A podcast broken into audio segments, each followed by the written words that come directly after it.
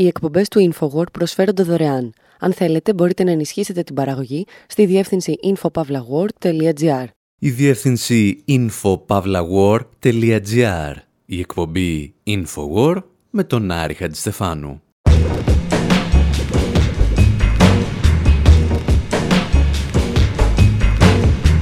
όπου σήμερα συνεχίζουμε και ολοκληρώνουμε την ανασκόπηση της χρονιάς που φεύγει.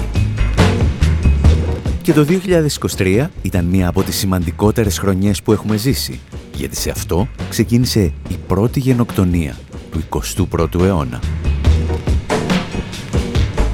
Το 2023 ήταν ίσως η πρώτη χρονιά από το Δεύτερο Παγκόσμιο Πόλεμο που οι χώρες της αναπτυγμένης Δύσης όχι μόνο δεν καταδίκασαν αυτή τη γενοκτονία, αλλά σε αρκετές περιπτώσεις την στήριξαν έμπρακτα.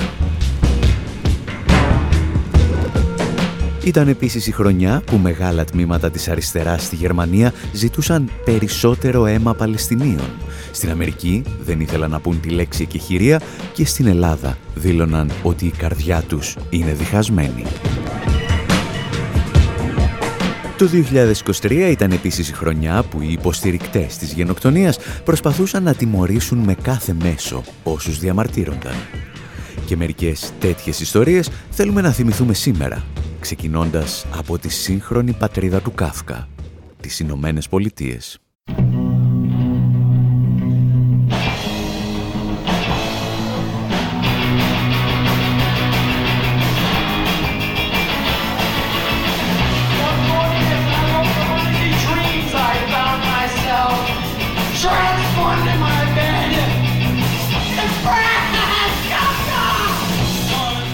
Αυτή, να σκεφτείτε, είναι η καλύτερη ποιότητα ήχου που μπορέσαμε να βρούμε για το τραγούδι των Prefab Messiah με τίτλο Franz Kafka. Το τραγούδι παίζει με το θρηλυκό έργο του Κάφκα η μεταμόρφωση, μόνο που εδώ ο ήρωας ξυπνά ένα πρωί και αντί να μετατραπεί σε έντομο, μετατρέπεται στον ίδιο τον Κάφκα. Και κάπως έτσι ξυπνά κάθε ημέρα η Αμερική τις τελευταίες ημέρες, με καυκικές ειδήσεις σαν κι αυτή. Starbucks is suing the union that represents many of its employees over its social media posts about the Israel-Hamas war. Η Starbucks μηνύει το συνδικάτο που εκπροσωπεί πολλούς από τους εργαζόμενους της λόγω αναρτήσεών τους στα μέσα κοινωνικής δικτύωσης για τον πόλεμο μεταξύ Ισραήλ και Χαμάς. Η εταιρεία λέει πως οι φιλοπαλαιστινιακές αναρτήσεις του συνδικάτου Workers United εξόργησαν εκατοντάδες πελάτες και έβλαψαν τη φήμη της. Στη μήνυση ισχυρίζεται πως το συνδικάτο καταχράται το εμπορικό σήμα της εταιρείας. Το συνδικάτο απάντησε με δική του μήνυση στην οποία λέει πως η Starbucks δυσφήμισε το συνδικάτο υπονοώντας ότι στηρίζει την τρομοκρατία.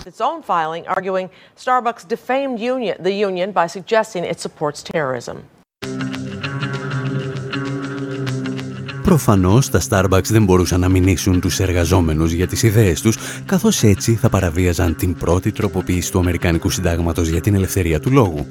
Τους μήνυσαν λοιπόν γιατί χρησιμοποιούν το όνομα και το λογότυπο της εταιρείας στις ανακοινώσεις τους. Οι εργαζόμενοι δηλαδή στα Starbucks δεν πρέπει να αναφέρουν ότι εργάζονται στα Starbucks. Η συγκεκριμένη περίπτωση είναι ένα από τα εκατοντάδες περιστατικά αμερικανικών εταιριών που κάνουν σκληρό bullying στους εργαζομένους τους για λογαριασμό του κράτους του Ισραήλ. Τα Starbucks όμως έχουν και μία άλλη ιστορία να διηγηθούν από το όχι πολύ μακρινό 2018. Τα εξηγούσε τότε το Democracy Now! The coffee giant Starbucks has faced intense criticism in the past two weeks Ο γίγαντας του καφέ Starbucks αντιμετωπίζει έντονη κριτική τις τελευταίες εβδομάδες για φιλετικές διακρίσεις εναντίον μαύρων πελατών. Στις 12 Απριλίου, δύο μαύροι άνδρες που κάθισαν για δύο λεπτά χωρίς να παραγγείλουν σε ένα Starbucks στη Φιλαδέλφια συνελήφθησαν από αστυνομικούς έπειτα από καταγγελία του διευθυντή καταστήματος. Ω απάντηση, η Starbucks ανακοίνωσε πως θα εκπαιδεύσει τους υπαλλήλους της σε θέματα φιλετικής υποκατάληψης σε συνεργασία με την Anti-Defamation League γνωστή ως ADL. Η ADL ισχυρίζεται πως είναι οργάνωση πολιτικών δικαιωμάτων όμως στην πραγματικότητα είναι ένα λόμπι του Ισραήλ. Η ADL έχει επανειλημμένα κατηγορηθεί για κατασκοπία εναντίον προοδευτικών ακτιβιστών, ειδικά Παλαιστινίων και άλλων Αράβων. Επίσης, κατηγορήθηκε πως κατασκόπευε ακτιβιστές κατά του Απαρχάη της Νοτιοαφρική, που τότε ήταν σύμμαχος των ΗΠΑ και του Ισραήλ. Επίσης, ότι κατασκόπευε ακτιβιστές που διαμαρτύρονταν ενάντια στον Αμερικανικό εξοπλισμό ακροδεξιών ομάδων θανάτου στην Κεντρική Αμερική τι δεκαετίε του 80 και του 90. Τα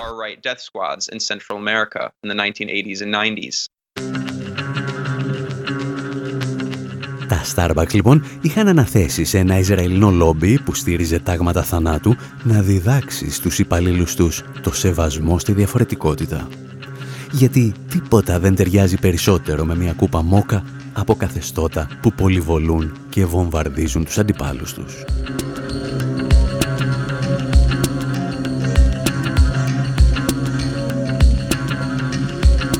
Η ιστορία των Starbucks, όπως είπαμε, είναι ενδεικτική ενός ευρύτερου φαινομένου στις Ηνωμένες Πολιτείες. Πως ιδιωτικές εταιρείες που συνδέονται άμεσα ή έμεσα με το Ισραηλινό λόμπι θέλουν να πειθαρχήσουν Αμερικανούς πολίτες με τρόπο που θα ήταν παράνομο να το κάνει το κράτος. Και εδώ ερχόμαστε στην πολύ ενδιαφέρουσα ιστορία του Πανεπιστημίου του Χάρβαρντ. Πριν από μερικές ημέρες, ομάδες φοιτητών υπέγραψαν ένα κείμενο στο οποίο υποστήριζαν ότι για την έκρηξη βίας στη Μέση Ανατολή ευθύνεται αποκλειστικά ο στρατός κατοχής, δηλαδή το Ισραήλ. Και ύστερα συνέβη αυτό. A digital billboard parked right outside Harvard University is attracting a lot of attention. The names and faces of Harvard students. Μια ψηφιακή διαφημιστική πινακίδα παρκαρισμένη ακριβώς έξω από το Πανεπιστήμιο Harvard προσελκύει την προσοχή. Στην πινακίδα εμφανίζονται τα πρόσωπα και τα ονόματα φοιτητών του Πανεπιστημίου υπό τον τίτλο Οι μεγαλύτεροι αντισημίτες του Harvard. Οι φοιτητές φέρονται να είναι εκείνοι που υπέγραψαν ανακοίνωση της φοιτητικής ομάδας Επιτροπή Αλληλεγγύης στην Παλαιστίνη, που μεταξύ άλλων έλεγε ότι θεωρεί το Ισραηλινό καθεστώς εξ ολοκλήρου υπεύθυνο για όλη τη βία που εκτελήσεται responsible for all unfolding violence. Σε μια ναζιστικού τύπου διαπόμπευση, λοιπόν, ένα φορτηγό παρουσίαζε σαν τρομοκράτες φοιτητές του Πανεπιστημίου του Χάρβαρτ και πρόβαλε τις φωτογραφίες του σε γιγαντοαφίσες. Όπως αποκάλυψε η εφημερίδα Guardian, το φορτηγό είχε μισθώσει η οργάνωση Accuracy Media, η οποία είναι παρακλάδι ενός γιγαντιαίου δικτύου ακροδεξιών οργανώσεων και think tank, τα οποία χρηματοδοτούνται με εκατομμύρια δολάρια από ένα άλλο ίδρυμα, το Informing America Foundation.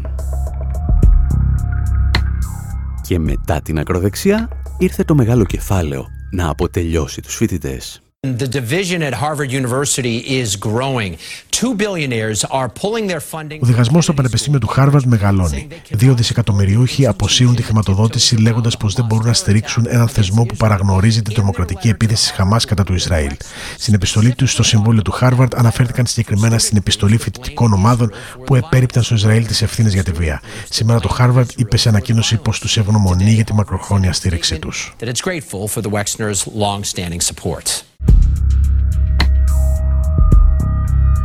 Καθώς φιλοϊσραηλινοί δισεκατομμυριούχοι διέκοπταν την χρηματοδότηση του Πανεπιστημίου, ασκώντας ασφικτικές πιέσεις για να τιμωρήσει τους φοιτητές του, ήρθαν και οι άμεσες επιθέσεις. Μια ομάδα διευθύνοντων συμβούλων μεγάλων αμερικανικών εταιριών, όπως ο Bill Ackman από το hedge fund Pressing Square, ζήτησαν από το Πανεπιστήμιο να δημοσιεύσει τα ονόματα των φοιτητών προκειμένου να μην τους ξαναπροσλάβει καμία εταιρεία στις Ηνωμένες Πολιτείες. Τις ίδιες ημέρες, ο καθηγητής εμπορικού δικαίου στο Πανεπιστήμιο του Berkeley, Steven David of Solomon, με άρθρο του στην Wall Street Journal, ζητούσε από το σύνολο του επιχειρηματικού κόσμου των ΗΠΑ να μην προσλάβει ποτέ τους φοιτητές του που ασκούν κριτική στο κράτος του Ισραήλ.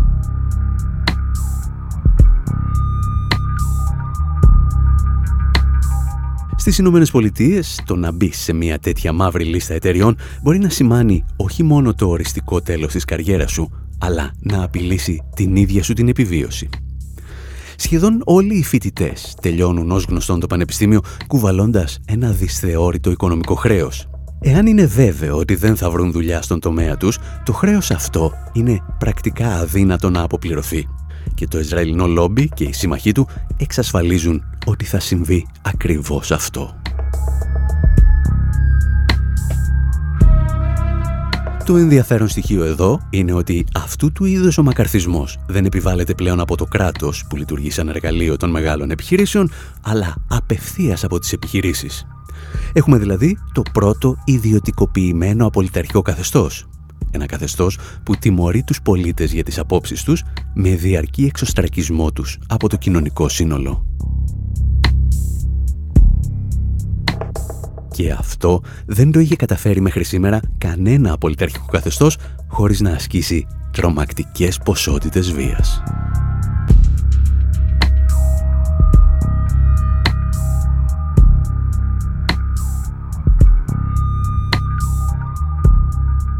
Τα συγκεκριμένα περιστατικά που περιγράφουμε πολλαπλασιάστηκαν τις ημέρες και τις εβδομάδες που ακολούθησαν.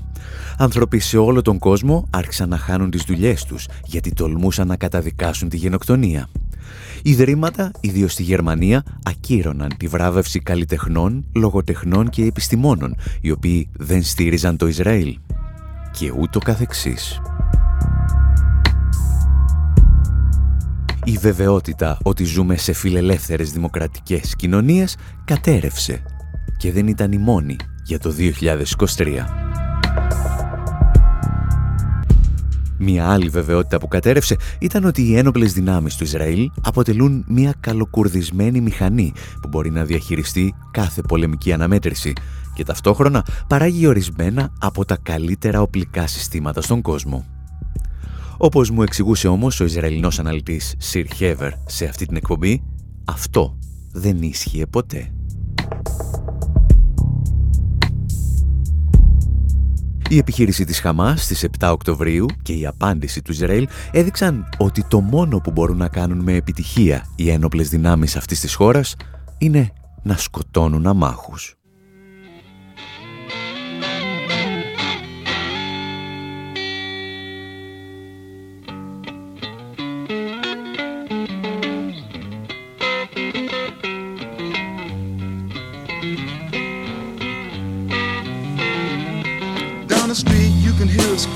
Disgrace. And she slams the door in his drunken face. And now he stands outside, and all the neighbors start to gossip and drool.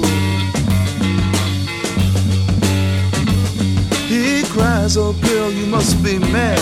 What happened to the sweet love you and me had? Against the door he leans and starts a scene, and his tears fall and burn in garden green. And so castles made of sand fall in the sea eventually. A little Indian brave who, before he was ten, played war games in the woods with his Indian friends. And he built a dream that when he grew up, he would be a fearless warrior, Indian chief.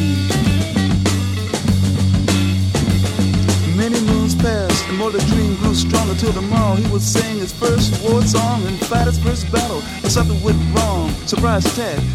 Ο Τζίμι Χέντριξ τραγουδά για κάστρα που χτίζονται στην άμμο και κάποια στιγμή καταλήγουν στη θάλασσα. Τραγουδά για κάποιον που ονειρευόταν ότι θα μεγαλώσει για να γίνει μεγάλος πολεμιστής, αλλά μια μέρα σκοτώθηκε σε μια ευνηδιαστική επίθεση. Και αν σας θυμίζουν κάτι όλα αυτά, είναι γιατί έγιναν πραγματικότητα στις 7 Οκτωβρίου, όταν η Παλαιστινιακή Οργάνωση Χαμάς πραγματοποίησε μια ευνηδιαστική επίθεση εναντίον του Ισραήλ. I got to start first with surprise attacks on Israel. Prime Minister Benjamin Netanyahu says that Israel is now at war with Hamas. In fact, καθώς τα διεθνή μέσα ενημέρωσης μεταδίδουν τις πρώτες πληροφορίες της επίθεσης, ξεφυσώντας πολλοί δημοσιογραφικά στον αέρα, ο κόσμος παρακολουθεί το Ισραήλ να περνά σε κατάσταση ολοκληρωτικού σοκ. Μια φερόμενη στρατιωτική υπερδύναμη που παρουσιαζόταν στις διεθνείς εκθέσεις οπλικών συστημάτων σαν ένας θεός που βλέπει και μπορεί να αντιμετωπίσει τα πάντα είχε μόλις πιαστεί στον ύπνο. Για τον Σιρ Χέβερ με τον οποίο συνομιλούμε σήμερα, αυτός ο ευνηδιασμός ήταν απόλυτα αναμενόμενος. Ήταν, λέει, η απεικιοκρατική αλαζονική ύβρις μιας χώρας που νόμιζε ότι θα μπορεί να διατηρεί για πάντα έναν λαό υπό ολοκληρωτική κατοχή. The mistake of Israel is to think that this is somehow sustainable, that they can use technology and intelligence and a strong military. Το λάθος των Ισραηλινών είναι πως νόμιζαν ότι είναι βιώσιμο, πως μπορούν να κρατούν τους Παλαιστίνους υπό έλεγχο για πάντα χρησιμοποιώντας τεχνολογία, τις υπηρεσίες πληροφοριών και το στρατό. Είναι βασισμένο σε μια βαθιά απεικιοκρατική αλαζονία. Είναι μια απεικιοκρατική κοινωνία. Έχουν τόσο συνηθίσει να έχουν τους Παλαιστίνους αδύναμους και ανυπεράσπιστους, που όταν ήρθε η επίθεση ευνηδιάστηκαν ολοκληρωτικά. Δεν ήταν προετοιμασμένοι. Όλες οι εσωτερικές έρηδες, οι αδυναμίες της Ισραηλινής κοινωνίας, του στρατού, της τεχνολογίας έγιναν εμφανείς.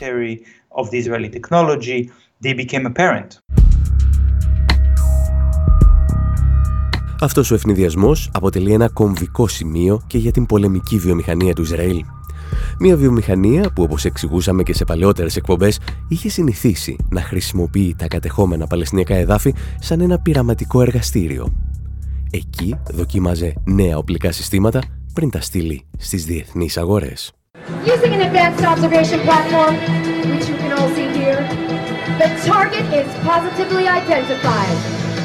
Έχουμε επιστρέψει στο 2009, αμέσως μετά την Ισραηλινή επιχείρηση Cast LED. Οι Ισραηλινοί στρατιώτες έχουν μόλις δολοφονήσει περίπου 1.500 Παλαιστίνιους, στη συντριπτική πλειονότητά τους άμαχους, γυναίκες και παιδιά. Η δική μας ιστορία όμως δεν εκτιλήσεται στη Γάζα. Με τη βοήθεια του ντοκιμαντέρ The Lab έχουμε μεταφερθεί στη Γαλλία, σε μια από τις μεγαλύτερες εκθέσεις αμυντικών συστημάτων της Ευρώπης. Μια ευίδης νεαρά από το Ισραήλ παρουσιάζει σε εμπόρους όπλων και στρατηγούς τα νέα τεχνολογικά επιτεύγματα της Ισραηλινής πολεμικής βιομηχανίας. Και ποιο είναι το βασικό επιχείρημα όλων σχεδόν των Ισραηλινών πολιτών όπλων για την ποιότητα των προϊόντων τους; Μην ανησυχείτε, τα έχουμε δοκιμάσει σε ζωντανούς Παλαιστίνιους. Μόνο που αυτή η εποχή, σύμφωνα με τον Σιρ Χέβερ, ανήκει στο παρελθόν. I think the change started in 2014 because uh, this model of uh, using the Palestinian Νομίζω η αλλαγή ξεκίνησε το 2014. Το Ισραήλ είχε ένα πολύ επιτυχημένο κόλπο για την αύξηση των στρατιωτικών εξαγωγών. Είχαν τις Παλαιστινιακές περιοχές σαν πειραματικό εργαστήριο για να δοκιμάζουν αλλά και να διαφημίζουν τα όπλα που χρησιμοποιούσαν εναντίον αμάχων. Έτσι έδιναν την εικόνα ότι είναι πανίσχυροι. Δυστυχώς, πολλές χώρες όπως η Ελλάδα, οι Ηνωμένες Πολιτείες και η Γερμανία πίστεψαν πως αν τα Ισραηλινά όπλα είναι αποτελεσματικά στις μονόπλευρες επιθέσεις εναντίον αμάχων, θα είναι επίσης αποτελεσματικά στον πραγματικό πόλεμο. Δηλαδή σε πραγματικές μάγε εναντίον ενός στρατού που μπορεί να υπερασπιστεί τον εαυτό του. In actual, in fighting against an army that can actually defend itself. Η αλλαγή, όπως ακούσαμε να λέει ο συνομιλητής μας, ξεκινά το 2014, όταν το Ισραήλ επιτίθεται και πάλι στη Γάζα. Αυτή τη φορά όμως, η Παλαιστινιακή αντίσταση καταφέρνει να σκοτώσει αρκετούς από τους εισβολείς. Η εικόνα των άτρωτων οπλικών συστημάτων του Ισραήλ κλονίζεται και θα καταρρεύσει όταν ξεκινά μια άλλη εισβολή. Η εισβολή της Ρωσίας στην Ουκρανία. Palestinian resistance was able to, to take some kind of um, toll on them And already you, you could see the reduction of sales of the Israeli arms companies. Η Παλαιστινιακή αντίσταση προκάλεσε ανθρώπινες απώλειες στις Ισραηλινές δυνάμεις. Ήδη μπορούσε κανείς να δει τη μείωση στις πωλήσεις Ισραηλινών εταιριών όπλων, διότι το κόλπο δεν δούλευε τόσο καλά πια. Ο πόλεμος στην Ουκρανία το έκανε ακόμα πιο ξεκάθαρο, διότι το Ισραήλ αρνήθηκε να πουλήσει όπλα, το οποίο είναι πολύ περίεργο. Συνήθως το Ισραήλ πουλά όπλα σε οποιονδήποτε, ακόμα και στα πιο αυταρχικά καθεστώτα, παραβιάζοντας αν χρειαστεί και στρατοτικά εμπάργκο. Αυτή τη φορά αρνήθηκαν διότι ήξεραν πως αν δώσουν όπλα όπως Ισραηλινούς πυράβλους και ντρόουν στην Ουκρανία, τότε όλος ο κόσμος θα έβλεπε πως αυτά τα όπλα δεν έχουν δοκιμαστεί ποτέ απέναντι σε ένα πραγματικό στρατό. Δεν έχουν δοκιμαστεί απέναντι στο ρωσικό στρατό ή οποιαδήποτε άλλη σοβαρή στρατιωτική δύναμη. Χρησιμοποιούνται μόνο έναντι αμάχων και συνεπώς θα αποδεικνύονταν άχρηστα. And uh, they will be proven to be useless. Εάν όμως το Ισραήλ δεν βομβαρδίζει σήμερα τη Γάζα για να δοκιμάσει νέα οπλικά συστήματα και κυρίως για να τα διαφημίσει στις διεθνείς αγορές, τι ακριβώς κάνει; Μια ακόμη ερώτηση για τον Σιρ Χέβερ. genocidal attack that Israel is perpetrating against the Gaza Strip right now η γενοκτονική επίθεση που πραγματοποιεί το Ισραήλ απέναντι στη λωρίδα της Γάζας τώρα είναι κάτι το μη ορθολογικό. Δεν ωφελεί τα συμφέροντα των εταιριών όπλων. Έχει κίνητρο τον βαθύ ρατσισμό και ένα εθνικιστικό πάθος που δεν έχουμε δει ποτέ στο παρελθόν. Υπάρχει ένα πρωτοφανές επίπεδο βαρβαρότητα και ακτινοδίας από την Ισραηλινή πλευρά. Δεν σκέφτονται την πρόοδηση των όπλων τους και γι' αυτό χρησιμοποιούν όπλα που είναι πολύ παλιά, όχι πολύ αποτελεσματικά και σίγουρα όχι ακριβή. Δεν πρόκειται για το μοντέλο του πειραματικού εργαστηρίου που γνωρίζουμε, δηλαδή της χρήσης των Παλαιστινίων για την πρόοδηση Ισραηλινών όπλων.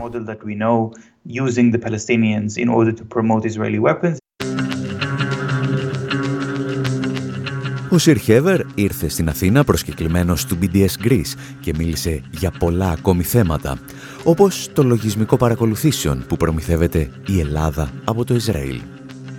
Αυτά όμως μπορείτε να τα βρείτε και στη σελίδα μας infopavlawar.gr μαζί με όλα τα podcast και τα κείμενα της χρονιάς που φεύγει. Προς το παρόν πάντως μένετε εδώ, γιατί έχει και συνέχεια. Οι εκπομπές του InfoWord προσφέρονται δωρεάν. Αν θέλετε, μπορείτε να ενισχύσετε την παραγωγή στη διεύθυνση infopavlagor.gr.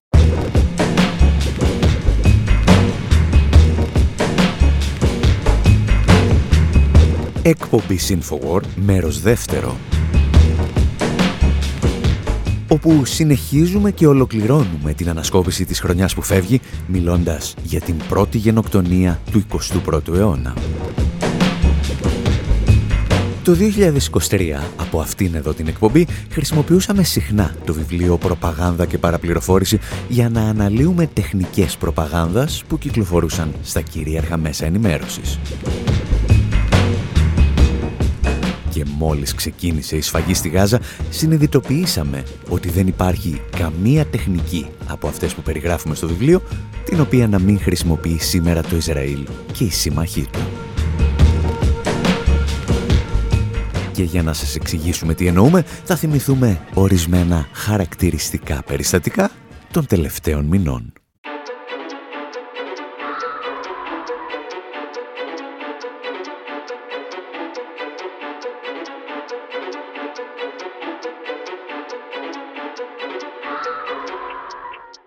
Winter, but my is getting warmer. Damn right, me enough for y'all foreigners. Damn right, we brothers like Warner, trying to climb to the prime like a damn transformer. Hit the ground running, only way to be seen. When I make a big mess, we keep the scene real clean. Wanna pound my chest, let them know we mean. Yeah, we mean to come big, now it's like sweat dream. But I keep my dreams small, we'll Smith said it all. Think about the bricks until you have a wall. So I think about tracks until I have plaques that I hang over gaps over my brick wall. We already made it a matter of when, a matter of beats and a matter of pen, a matter of years till Eminem 10. So I don't time keep like I broke a Big Ben. Ο αραβικής καταγωγής ράπερ Μέρσεϊκ, αν το προφέρουμε σωστά, τραγουδά για μία βόμβα. Είμαι λέει Άραβας, οπότε νομίζεις ότι θα κουβαλάω πάντα μία μαζί μου. Εγώ όμως απλώς υποστηρίζω την Παλαιστίνη και προστατεύω το μυαλό μου από τον ρατσισμό με ένα Iron Dome. Όπου Iron Dome, η σιδερένιος στόλος, είναι φυσικά το αντιεροπορικό σύστημα του Ισραήλ το οποίο, όπως εξηγήσαμε και στην προηγούμενη εκπομπή, χρηματοδοτείται από τις Ηνωμένες Πολιτείες και παρέχεται από αμερικανικές βιομηχανίες όπλων. Το αμερικανικό κράτος δηλαδή παίρνει τα χρήματα των Αμερικανών φορολογούμενων και τα δίνει σε αμερικανικές πολυεθνικές, οι οποίες με τη σειρά τους προσφέρουν επιθετικά και αμυντικά οπλικά συστήματα στο Ισραήλ. Αυτό που μας αφορά όμως σήμερα είναι ότι κάποιος πρέπει να διαφημίζει αυτή την αναδιανομή πλούτου από τους φορολογούμενους προς την βιομηχανία όπλων. Και αυτή τη διαφήμιση αναλαμβάνει να την κάνει η ίδια η βιομηχανία όπλων. Τις τελευταίες εβδομάδες το αμερικανικό δίκτυο MSNBC προσκαλεί συνεχώς στα δελτία του τον αναλυτή Jeremy Bass για να περιγράψει όσα συμβαίνουν στη Γάζα. Όπως εξηγούσε όμως η ιστοσελίδα The Lever, υπάρχει ένα μικρό προβληματάκι με τον συγκεκριμένο αναλυτή. Bash went on to defend Israel's emotional reaction to the massacre of 1,400 Israeli civilians by Hamas terrorists. Ο Μπάς υπεραμείνθηκε τη συναισθηματική, όπως είπα, αντίδραση του Ισραήλ στη σφαγή 1.400 Ισραηλινών πολιτών από τους τρομοκράτες της Χαμάς. Μια αντίδραση που συμπεριλαμβάνει χιλιάδες βόμβες και την αποκοπή της Γάζας από τρόφιμα, νερό, καύσιμα και ηλεκτρισμό. Στη συνέχεια υποστήριξε ότι η Χαμάς βομβάρδισε το αραβικό νοσοκομείο Αλ-Αχλή στη λωρίδα της Γάζας, όπου μια έκρηξη είχε σκοτώσει εκατοντάδες Παλαιστίνου την προηγούμενη εβδομάδα. Το MSNBC όμως δεν ανέφερε ποτέ ότι ο Μπάς που υπηρέτησε ως αξιωματούχος CIA και του Υπουργείου Άμυνας στην κυβέρνηση Ομπάμα ηγείται μιας συμβουλευτικής εταιρείας που φέρεται να εργάζεται για το γίγαντα της αμυντικής βιομηχανίας Raytheon. Πρόκειται για την εταιρεία που παράγει πυράβλους για το σιδερένιο θόλο, το αμυντικό σύστημα του Ισραήλ. Το συγκεκριμένο περιστατικό είναι τμήμα ενός επαναλαμβανόμενου μοτίβου. Τις τελευταίες εβδομάδες το MSNBC, το NBC, το CNN και το Fox News προσκαλούν τακτικά πρώην αξιωματούχου άμυνας που πλέον εργάζονται ως σύμβουλοι της βιομηχανίας όπλων για να εξηγήσουν τη σύγκρουση μεταξύ του Ισραήλ και της Παλαιστίνης. Ποτέ όμως δεν αναφέρουν στους τηλεθεατές τους πως αυτοί οι αναλυτές μπορεί να εκπροσωπούν πελάτες με οικονομικό συμφέρον στα θέματα που συζητούνται.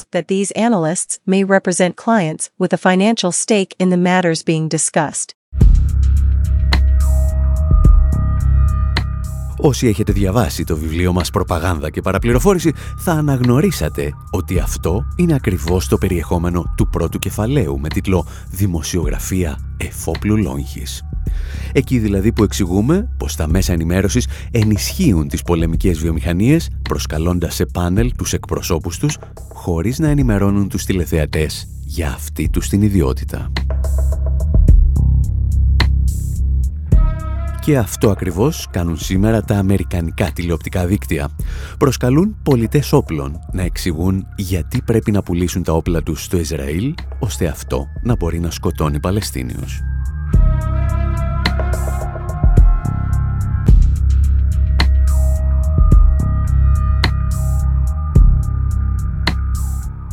Αφού όμως πιάσαμε το βιβλίο από την αρχή, μπορούμε να προχωρήσουμε στο δεύτερο κεφάλαιο, την κοπαγκάντα.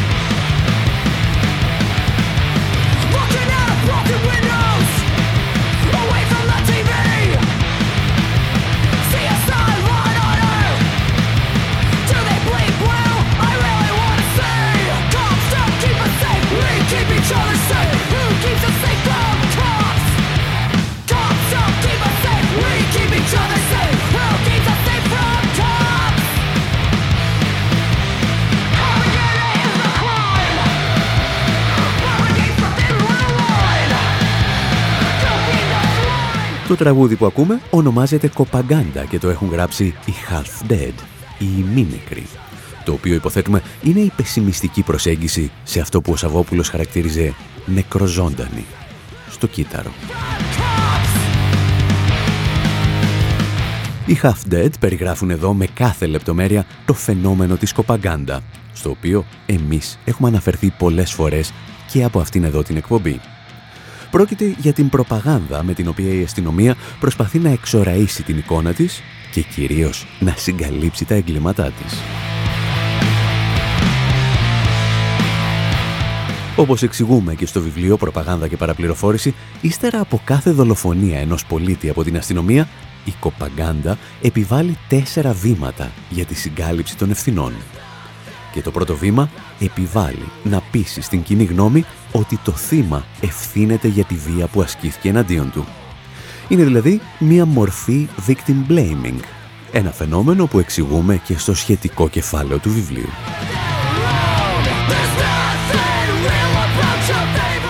Αυτή η πρώτη τεχνική κοπαγκάντας όμως αποτελεί τον κεντρικό άξονα πάνω στον οποίο στείνεται εδώ και ένα μήνα όλο το αφήγημα του Ισραήλ για το βομβαρδισμό της Γάζας ότι τα θύματα του βομβαρδισμού ευθύνονται για το θάνατό τους, γιατί επιτέθηκαν πρώτα εναντίον του θήτη με την επιχείρηση της Χαμάς στις 7 Οκτωβρίου.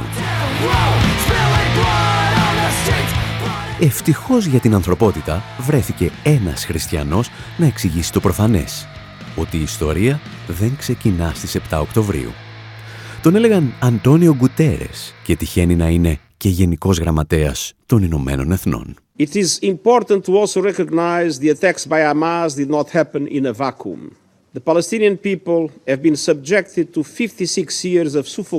Είναι σημαντικό να αναγνωρίσουμε ότι οι επιθέσεις Χαμάς δεν έγιναν στο κενό. Ο Παλαιστινιακός λαός έχει υποστεί 56 χρόνια ασφικτικής κατοχής. Έχουν δει τη γη τους να καταβαχθίζεται σταθερά από οικισμούς, να μαστίζεται από τη βία, την οικονομία τους να καταπνίγεται, τους ανθρώπους τους να εκτοπίζονται και τα σπίτια τους να γκρεμίζονται. Οι ελπίδες τους για μια πολιτική λύση στα δεινά τους έχουν εξαφανιστεί. Their hopes for a political solution to their plight have been vanishing. Να θυμίσουμε ότι ύστερα από αυτή τη δήλωση, το Ισραήλ κινητοποίησε το σύνολο του επικοινωνιακού μηχανισμού και όλα τα Ισραηλινά λόμπι, ζητώντας την παρέτηση του Γκουτέρες και τη διακοπή χρηματοδότησης του ΟΗΕ. Ουσιαστικά δηλαδή, τον τερματισμό της λειτουργίας του. Για το παρασκήνιο αυτής της επιχείρησης όμως μπορείτε να διαβάσετε στη στήλη μας την εφημερίδα των συντακτών. Της εφημερίδας που κυκλοφορεί με μια παλαιστινιακή σημαία στην πρώτη της σελίδα. Οπότε εμείς, χωρίς να αναλωθούμε σε περισσότερες λεπτομέρειες, μπορούμε να προχωρήσουμε στο επόμενο κεφάλαιο του βιβλίου «Προπαγάνδα και παραπληροφόρηση», το οποίο θα μας βοηθήσει να καταλάβουμε όσα συμβαίνουν ή υποτίθεται ότι συμβαίνουν αυτές τις μέρες στη Μέση Ανατολή, αλλά και στα διεθνή μέσα ενημέρωσης. Διαβάζουμε το κεφάλαιο με τίτλο «Astroturfing» και θυμόμαστε όσα λέγαμε σε παλαιότερη εκπομπή για αυτή τη μορφή προπαγάνδας. Avanti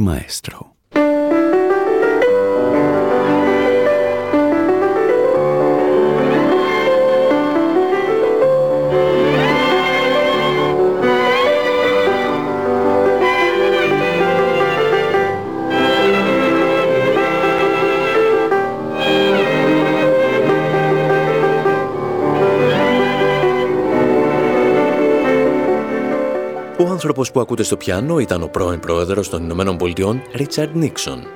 Και ο άνθρωπος αυτός, όπως έγινε γνωστό πολλά χρόνια αργότερα, έβαζε υπαλλήλους από το γραφείο του να στέλνουν σε μεγάλες εφημερίδες πλαστές επιστολές, με τις οποίες απλοί πολίτες υποτίθεται ότι επικροτούσαν το έργο του πρόεδρου. Από το 1985 ο Αμερικανός γερουσιαστής Lloyd Benson θα ονομάσει αυτή την τεχνική astroturfing από το όνομα μιας εταιρείας, τα διαφημιστικά της οποίας ακούγονταν κάπως έτσι. AstroTurf is still changing the game, and the past two years have seen some of the biggest changes yet. In 2010, AstroTurf sales grew nearly 200... Η AstroTurf είναι μία από τις μεγαλύτερες εταιρείες στις Ηνωμένες Πολιτείες που παράγουν τεχνητό γκαζόν, δηλαδή ψεύτικο χορτάρι.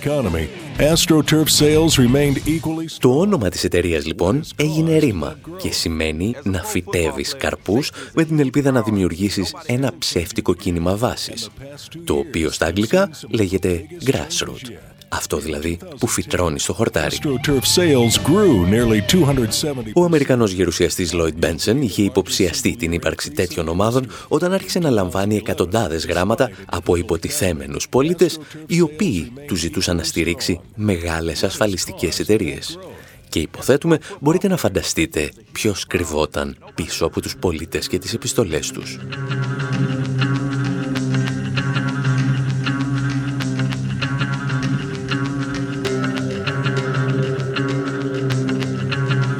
Όπως έχουμε εξηγήσει και στο παρελθόν, το Ισραήλ μετέτρεψε την τεχνική του astroturfing σε τέχνη, χρησιμοποιώντας στρατιές από πληρωμένα τρόλ, τα οποία προσποιούνται τους απλούς χρήστες στα μέσα κοινωνικής δικτύωσης. Θα μας επιτρέψετε εδώ να σας θυμίσουμε τι λέγαμε για το θέμα πριν από περίπου πέντε χρόνια. Όπως είχε αποκαλύψει παλαιότερα το περιοδικό Wired, το Ισραηλινό Υπουργείο Εξωτερικών δημιούργησε πριν από χρόνια το λεγόμενο Internet Warfare Squad. Πρόκειται για ομάδες χρηστών που γνωρίζουν τουλάχιστον δύο ξένες γλώσσες και αναλαμβάνουν να παρεμβαίνουν σε συζητήσεις και να αφήνουν μηνύματα σε ιστοσελίδες τις οποίες επιλέγει το Υπουργείο Εξωτερικών του Ισραήλ. Ο αρχικός προϋπολογισμός για τις συγκεκριμένες ομάδες κειμενόταν στα 150.000 ευρώ αλλά είναι σχεδόν βέβαιο ότι έκτοτε αυξήθηκε αισθητά.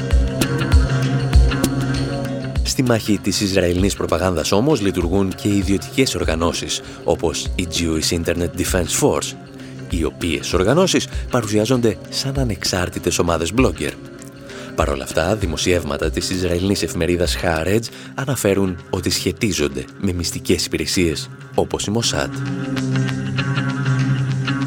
Όπως έγινε μάλιστα γνωστό πριν από μερικά χρόνια, τις υπηρεσίες της στη διαδικτυακή προπαγάνδα του Ισραήλ προσέφερε και η Εθνική Ένωση Ισραηλινών Φοιτητών, η NUIS. Η συγκεκριμένη ένωση δίνει μάλιστα 2.000 δολάρια σε χρήστες που θα αναλάβουν να στέλνουν μηνύματα υπέρ του Ισραήλ για 5 ώρες την εβδομάδα.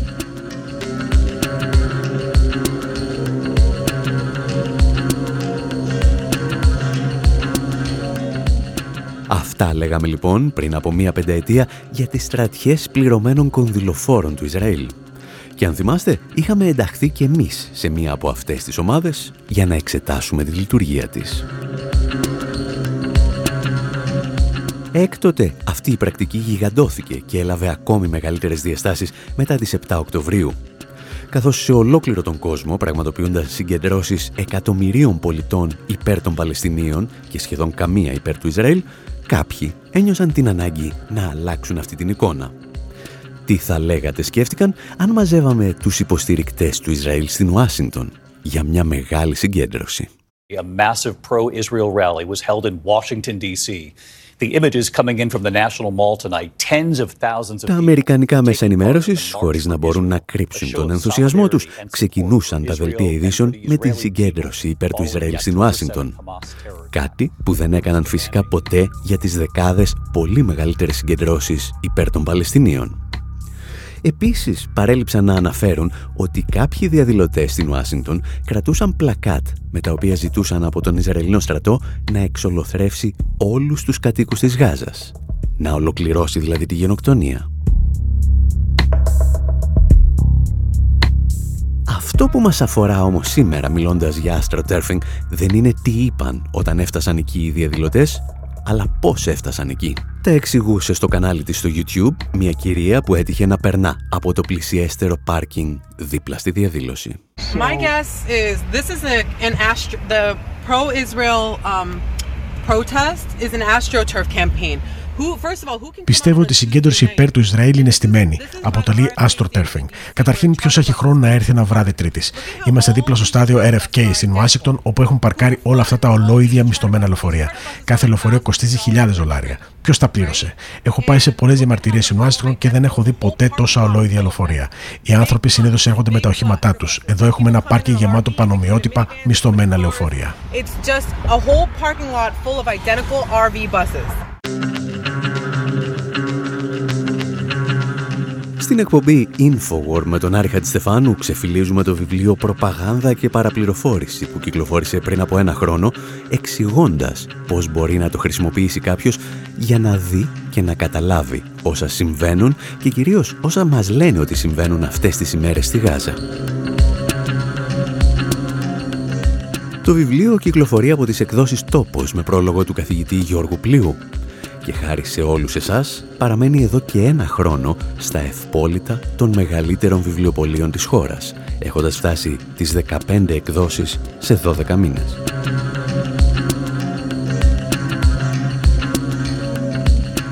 Κάπου εδώ όμως εμείς θα σας αφήσουμε και για αυτή την εβδομάδα αλλά και για αυτή τη χρονιά.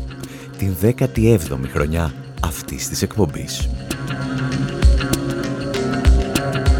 Από τον Άρη Χατζηστεφάνου στο μικρόφωνο, τον Ανδρέα Κοσιάρη σε έρευνα και μεταφράσεις και τον Δημήτρη Σταθόπουλο στην τεχνική επιμέλεια, γεια σας, χαρά σας και καλή χρονιά σας.